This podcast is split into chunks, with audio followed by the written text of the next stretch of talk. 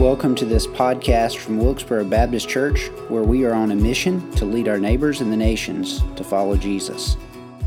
Continuing in this series, uh, Encounters with Jesus, and we're going to look at a text from Luke chapter seven, verses one through ten.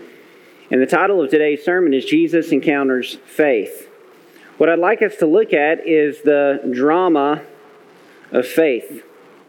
All of us, or most of us, like a good drama. If you're going to watch a movie or a television program, if you're going to read a book, you're going to watch a play, we like those plays, those television programs, those stories that include good character development, that include good dramatization, that give us a reason to be attentive to the storyline of either the characters or the drama narrative. We like that. Now, we don't necessarily like drama in our own lives, right? I mean, you know, there, there can be too much drama in families and in workplace situations, but when we're watching from afar, drama is just fine because we're mere observers. We all like a good drama. Well, in this text, what we're going to discover is the drama of faith. We're going to see some characters and the role they played in this story about faith. I just want to say at the outset, Jesus is the central figure in this drama of faith. He's the focus. He's the attention. He is the one who is needed, and He is the one who answers the need. So this sermon is truly all about Jesus. Read with me this wonderful text about Jesus encountering faith, and then we'll explore some of the characters that we find here. Chapter seven of the Gospel of Luke, verse one. After he'd finished all his sayings in the hearing of the people, he entered Capernaum. Now a centurion had a servant who was sick and at the point of death, who was highly valued by him. When the centurion heard about Jesus, he sent to him the elders of the Jews, asking him to come and heal his servant. When they came to Jesus, they pleaded with him earnestly, saying, "He is worthy to have you do this for him, for he loves our nation, and he is the one who built for us our synagogue." And Jesus went with them. Don't lose sight of that phrase. That is tremendously important. We'll come back to it in a moment. When he was not far from the house, the centurion sent friends, saying to him, "Lord, do not trouble yourself, for I am not worthy to have you come under my roof. Therefore I did not presume to come to you, but say the word, and let my servant be healed. For I too am a man under authority, with soldiers under me, and I say to one, go, and he goes, and to another, come, and he comes, and to my and, and to my servant, do this, and he does it." When Jesus heard these things, don't lose, don't miss this, he marveled. Jesus, the Son of God, King of Kings, sovereign over all things, the knower of all things, he marveled in astonishment. He marveled at him, and he turned to the crowd that followed him and said, "I tell you, not even in Israel have I found such faith." And when those who had been sent returned to the house, they found the servant well. We'll look at some characters. The first character is this: the dying servant needed Jesus. This centurion that had heard about Jesus had a servant who was unwell, and this unwell servant needed a miracle. He was to the point of death. He was at a place in his physical life where unless a miracle happened, he was not going to make it. The dying servant needed Jesus. He was beyond the aid of a doctor or a nurse. Uh, the medicine of the first century was not sufficient to rescue his life. He was dying and he was in need of a miracle. And the Bible tells us that Jesus is a miracle worker. The dying servant needed Jesus. I wonder if you know some people who need Jesus. And we automatically think of those who are health challenged.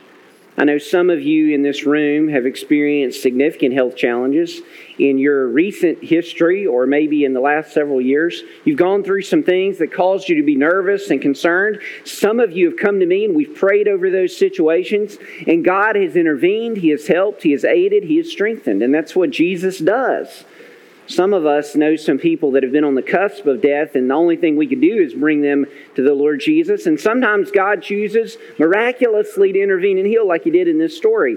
But, but let me commend to you this. All of us know people who are dying who need Jesus. And I don't just mean physically dying. I don't just mean the miraculous physical healing that would amaze us all as uh, watchers of people who are dealing with health challenges. I mean, we know people who are spiritually dying, spiritually dead, and the only hope that they have is resurrection in Jesus. I wanted you to just keep in your mind the reality that all of us know someone who is dying or someones who are dying, and the only hope that they have is Jesus. We'll come back to that. So the dying servant needed Jesus. I'll give you another character that we find in the text, the centurion. The centurion modeled faith in Jesus. And the type of faith that he had is just astounding. And I think it's because there had been some things that changed in this centurion's life prior to this uh, incident. He was a changed man. What was a centurion? A centurion was a responsible Roman officer for a hundred Roman soldiers. That's why he was called a centurion. At this particular stage, though, in Jewish history and in the Roman Empire's rule over the Jews, there were not stationed garrisons of Roman uh, soldiers. So it's likely that this centurion had come under the employ of someone like Herod Antipas or another uh, political leader in the land who used people who were outside of the Jewish race, who used some Romans, in kind of private employ. And this particular centurion was probably someone that was used in that scenario, and he was responsible there to a particular leader and responsible for those underneath him. William Barclay says this about Roman centurions: they must not be so much seekers after danger as men who can command. They should be steady in action, reliable. They ought not to be over anxious to rush into the fight, but when hard pressed, they must be ready to hold their ground and die at their posts. The Roman Empire was an empire that grew uh, through military might. If you study uh, their, their history of their development from Rome all across the known world at this particular point in history, the reason that they succeeded is because they would never give up. If they lost an army, they'd raise another army. If they lost that army, they'd raise a third army and a fourth army until they finally overwhelmed the nations and the surrounding armies that were around them. They were a violent people. And to be a Roman centurion meant that there was no chance in a battle you could turn your back and retreat. You're going to stay at your post, and you were going to die if necessary, because that's what you were as a Roman centurion. So this man had a reputation for being strong, diligent, and hard, but there are also some things in this text that underscore something had happened to this man's heart. I believe he was a changed man. I believe there was something that had taken place prior to this story that reflected a change in character and nature for several reasons. One, he cared about his servant. That was not typical in the Roman world. Slaves were treated like property. They had a, a little more opportunity for freedom than maybe what we would think about as slavery in our context or in the context of American history. But they were still not treated well.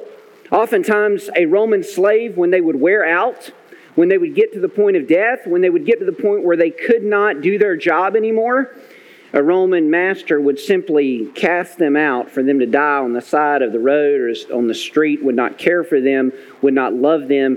This centurion had compassion on a slave. There was something interior in his life that longed for this particular servant to be healed. He had a servant that he cared for. He was also a humble man. He said on at least two occasions in this text, he was not worthy.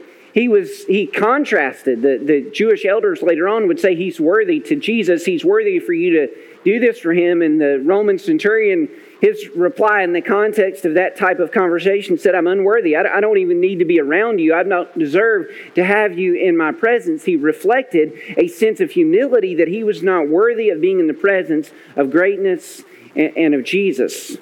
Not only that, but he was a man who recognized and respected Jewish religion and Jewish culture. The text tells us that this particular centurion had, of his own financial well-being, supported the local synagogue. Local synagogues were raised up either from the local uh, group of Jewish people or from benefactors that would help build the synagogue. And it was not all that uncommon for Romans to participate in the building of Jewish synagogues. It served political interests in their in their situation.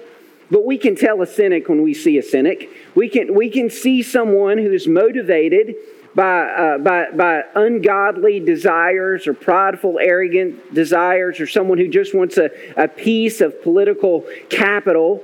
And the Jewish elders could see through all of that. They didn't like Romans. They didn't like Roman occupation. They didn't like Romans being in their presence. And yet the Jewish elders went to Jesus on behalf of this centurion and said, Jesus, he is a worthy man. He's someone that you should do this for because he loves our nation. He supported our synagogue. And that wasn't just reflective of political cynicism on the part of this particular Roman centurion. It was a reflection that he had been a changed man. There was something different. Maybe he was now an outsider who believed in what the The Old Testament taught. Maybe he was a God-fearer, someone who sought after God. The text doesn't go as far to say that, but he was changed. There was something different about this centurion. On top of that, when he finally interacted with Jesus, he modeled what faith looks like. When Jesus was nearing uh, the, the, the, the house, and by the way, that's a pretty insightful, uh, insightful situation as well. The, the centurion did not presume to come into Jesus' presence. It isn't false humility. He also didn't invite Jesus into his home. That's also not pretense. See, this Roman centurion knew that in Jewish religious culture, if a Jew spent time in the presence of a Gentile, that Jew would become ritually unclean and have to bathe before he could participate in his practice of worship.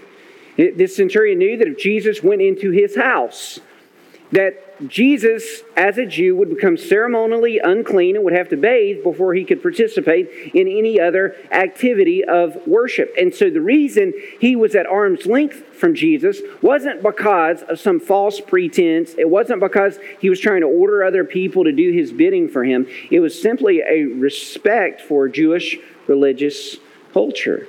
He understood what it would mean to be ceremonially unclean. And so when he sent word to Jesus, said, don't come under my roof. I don't presume that you should be here, and acknowledged this statement. He said, I'm a man under authority. I know what it's like to say to someone, do this, and to say to my servant, do that, and they do it. See, what this centurion had heard about Jesus is that he had authority.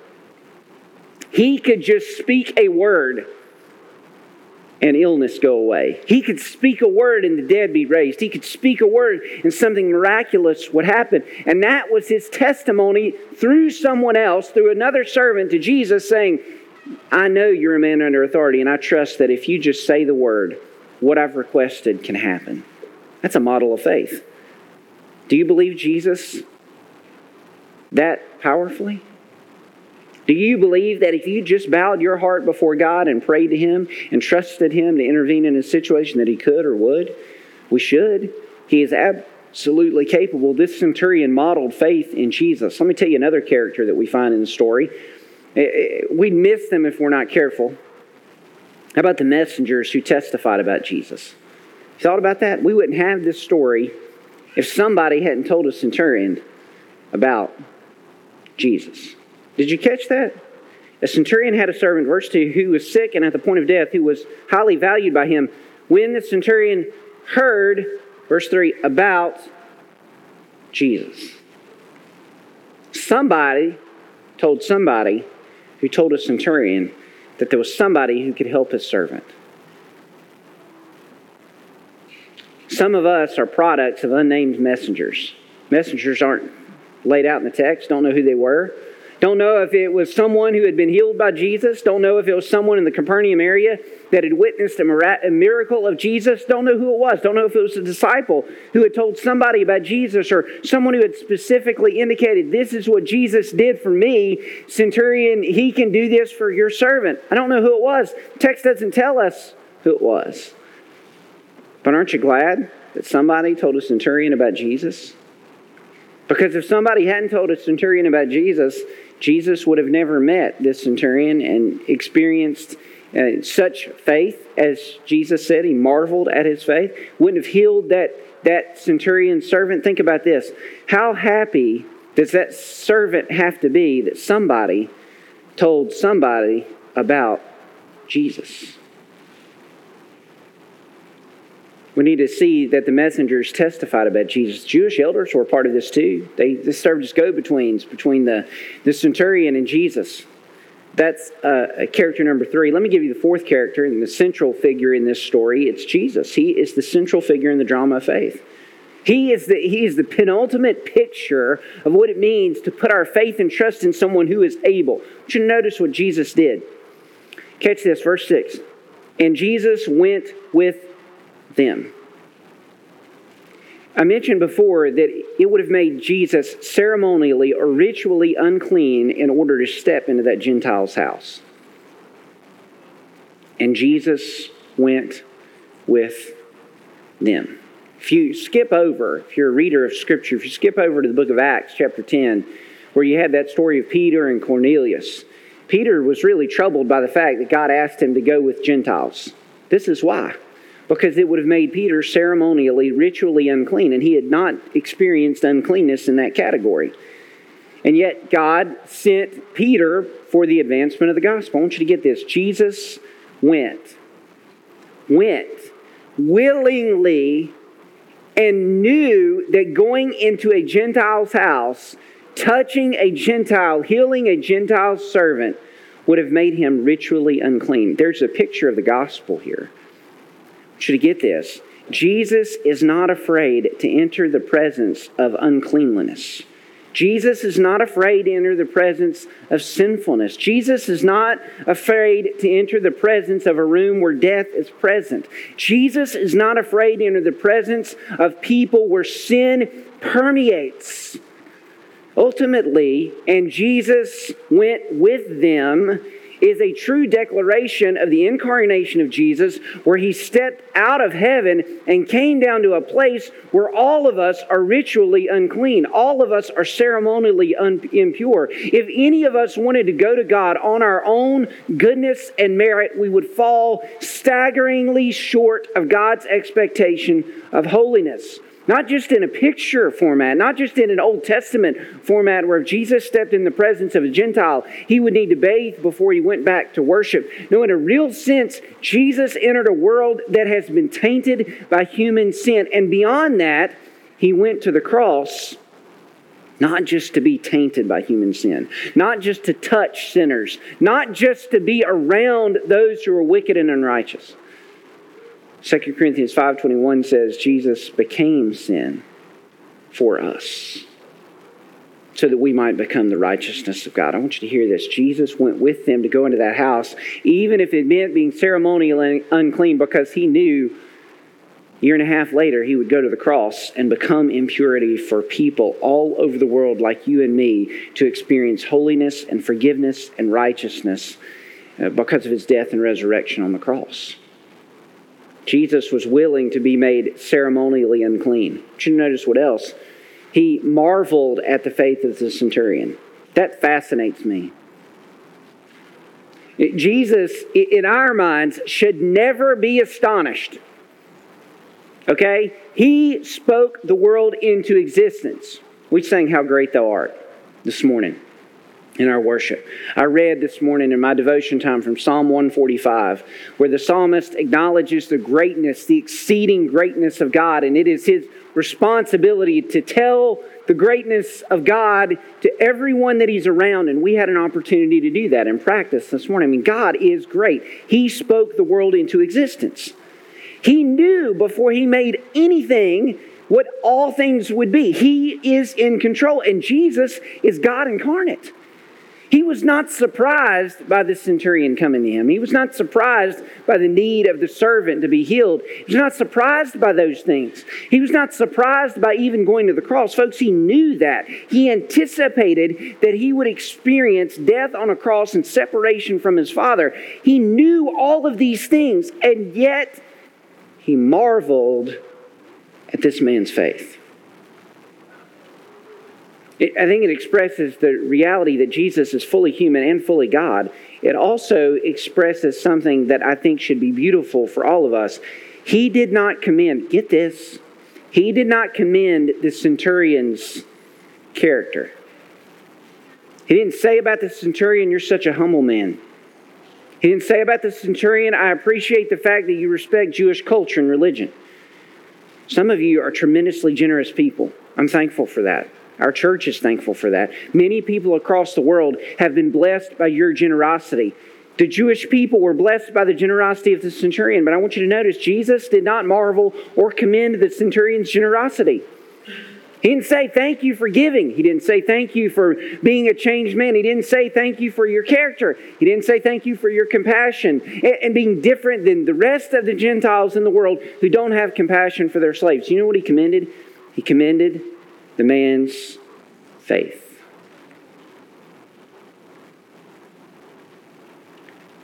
I, I think it goes without saying that if you want to have the attention of Jesus, He's not waiting on you to behave better. He's not waiting on you to give anymore. He's not waiting on you to do something in order to get His attention.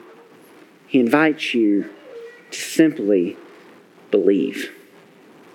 When we put our trust in Jesus, at whatever category that looks like, as a lost person in saving faith, as a Christian in trusting faith and in sustaining faith, if you want the attention of Jesus, believe. He marveled at the man's faith. I want you to get this too. He healed the servant with a mere word. Did you catch that?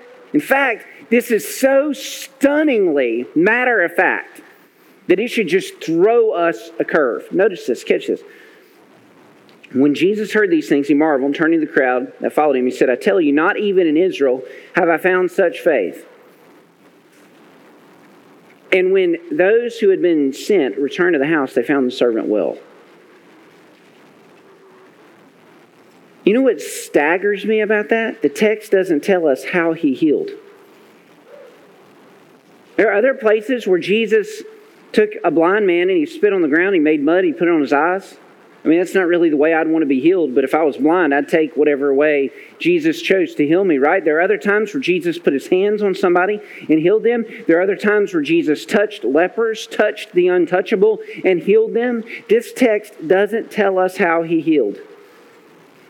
I'm going to tell you something that should be tremendously encouraging for us today. Here's why. Some of you know somebody who needs Jesus.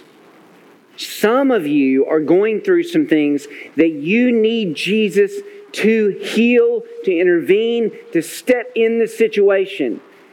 And you know what? I can tell you about Jesus from the Bible.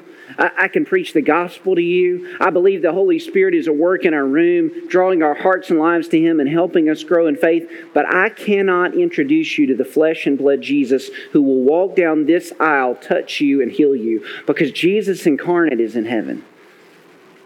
But this text tells us we don't have to have Jesus physically walking in our presence to do anything about what we've got going on. Jesus doesn't need to be in proximity to us because He is Lord over time and space and all circumstances. He healed the man's servant without even being in the room. That's why when you and I go to the Lord in prayer and He seems so far away, He's really not. He's indwelling with us with the Holy Spirit. But physically, He's not in the room. Physically, we don't have Jesus walking in our midst. He can still heal, folks. He can still save. He can still rescue. He can still redeem because Jesus is Lord of all. Let me give you a few applications. And then we'll close up with a story. Application number one. Intercede to Jesus for someone. In just a moment, we're going to give an invitation. And when we do, I'm going to ask as many of you as are able and are willing, if you have someone that you know needs Jesus, will you pray for them? The centurion went to Jesus about a servant who needed healing and received healing for his servant. Somebody interceded on behalf of Jesus to the centurion. Somebody told the centurion about Jesus. Somebody in your past took you to Jesus. I'm going to tell you something. One of the reasons Ricky was saved recently and was baptized is because his mom and dad and his grandparents and his great-grandparents and his, his, his children's minister and his church staff have been praying for him. If you want to see God at work in the hearts and lives of people, then here's what our responsibility is. It's to take people to God in faith. Okay? So I want you to intercede on behalf of someone for Jesus. Let me give you a second application. Tell someone about Jesus. Tell someone about Jesus. I love the fact that the messengers who told the centurion about Jesus are unnamed. I love that. There's going to come a day when none of our names are going to be in lights in heaven. None of us are going to be honored in heaven for what we told, because everyone's going to be pointing to Jesus, the one who saved and redeemed and healed and and glorified the Father through His work. But you know what? Those unnamed messengers, those people who told people about Jesus, there's going to be a sense of, man, I'm glad I did that. And there's somebody's going to be glad that you did that. Somebody's going to be glad that you told them about Jesus. Will you tell someone about Jesus? So what do I say? Don't underestimate the power of a testimony, folks.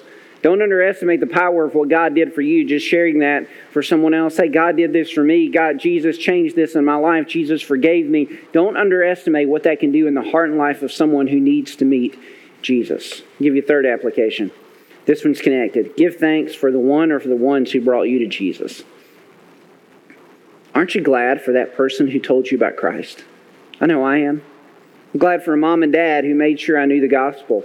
I'm glad for a mom who never stopped praying for her children. I'm glad for that. I'm glad for that preacher. I don't remember who that preacher was on my birthday, July eighth, nineteen ninety-eight. He was preaching at a Rick Gage uh, youth camp at Liberty University. I'm glad for that preacher who preached the gospel that night when it became clear to me that I needed to turn my life over to Christ. I don't remember his name, uh, but God knows. Why don't you take a moment today and thank God for the person or for the persons that told you about Christ? Because you would spend eternity separated from God in hell if someone didn't tell you about Jesus. Let me give you application number four. Bring your faith or your lack of faith to Jesus today. I don't know what you have sitting in the seat that you're in. Some of you, your situation may have overcome your faith. You may not have faith like the centurion. In fact, most of the time we don't. Most of the time we need some proof before we're going to pray in faith. Most of the time we need God to work so that we can believe. I just want to remind you, God's already worked. He's already saved. He's already redeemed. He's already done so much in your life. So if you have great faith today, fantastic. Bring it to Jesus and bring a situation, trusting Him to be at work. And if you have no faith, or if you have little faith, bring that to Jesus too. Because the issue is not how much faith you have, it's the person you have faith in that matters. Let me close with this illustration. I've used it before, but I think it just gets at the heart of what the invitation is today. Imagine you decided to go on a fishing trip in the ocean, and you went on a boat, you went out on the ocean, you had a storm, like we've had several storms recently, storm that, that capsized the boat, flipped it over, and you're hanging out in the ocean on a piece of driftwood, holding on, trying to stay alive long enough for somebody to come rescue you. Coast Guard shows up. They heard your distress, distress call before the boat capsized. They heard that. They showed up. They show up and they throw a life preserver attached to a rope to you. What are you going to do? Well, obviously, every single sane person that has ever lived in the world is going to let go of the driftwood that they're holding on to, and they're going to take hold of that life preserver. Folks, that's what saving faith is.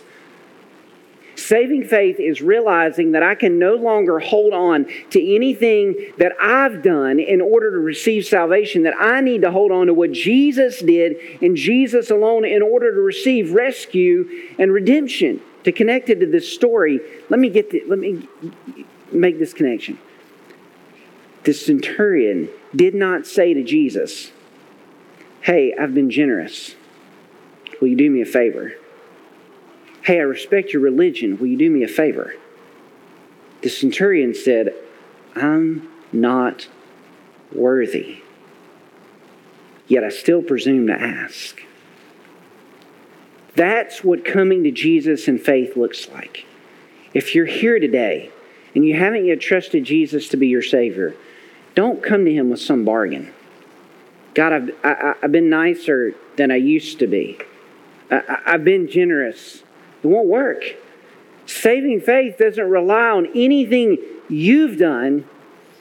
It relies fully on the fact that Jesus came willing in this story to be ceremonially unclean, willing in the rest of the gospel account to take your sin on His own shoulders so that you could be forgiven. Will you put your faith in Jesus today? Will you trust Him? Christian, who do you have that needs you to take them to God in faith? The invitation will be open for you to come at this altar and pray for those folks. The invitation will be open for you to receive Jesus and put your faith in Him alone. I'm going to ask if you would to stand as we close in a time of invitation. Lord Jesus, I'm humbled by the fact that you would step out of heaven and onto this sinful earth so that I could be forgiven and redeemed. I'm startled by the fact that you would take on my sin. And I'm thankful, Lord Jesus, that you didn't bargain with me, that you offered me the opportunity to have faith and forgiveness. And you saved me out of your glory and grace. Lord, I'm thankful for those who told me about you, prayed for me, interceded for me. Lord God, I pray that you'd make our church a church that intercedes on behalf of others, that simply believes that you will save and you will redeem. And we believe it, so we pray it. We ask, we we we invite, we tell, because we believe you want to save. I pray, Heavenly Father, that you work in our hearts, through our hearts as followers of Christ, to pray for others. And I pray, Heavenly Father, if there's one here that has yet to trust you as Lord and Savior, pray that today would be the day that they let go of all those other things they're relying on, and they trust in you alone. Pray this in Christ's name. Thank you for listening to this podcast. Remember to like and subscribe wherever podcasts are found.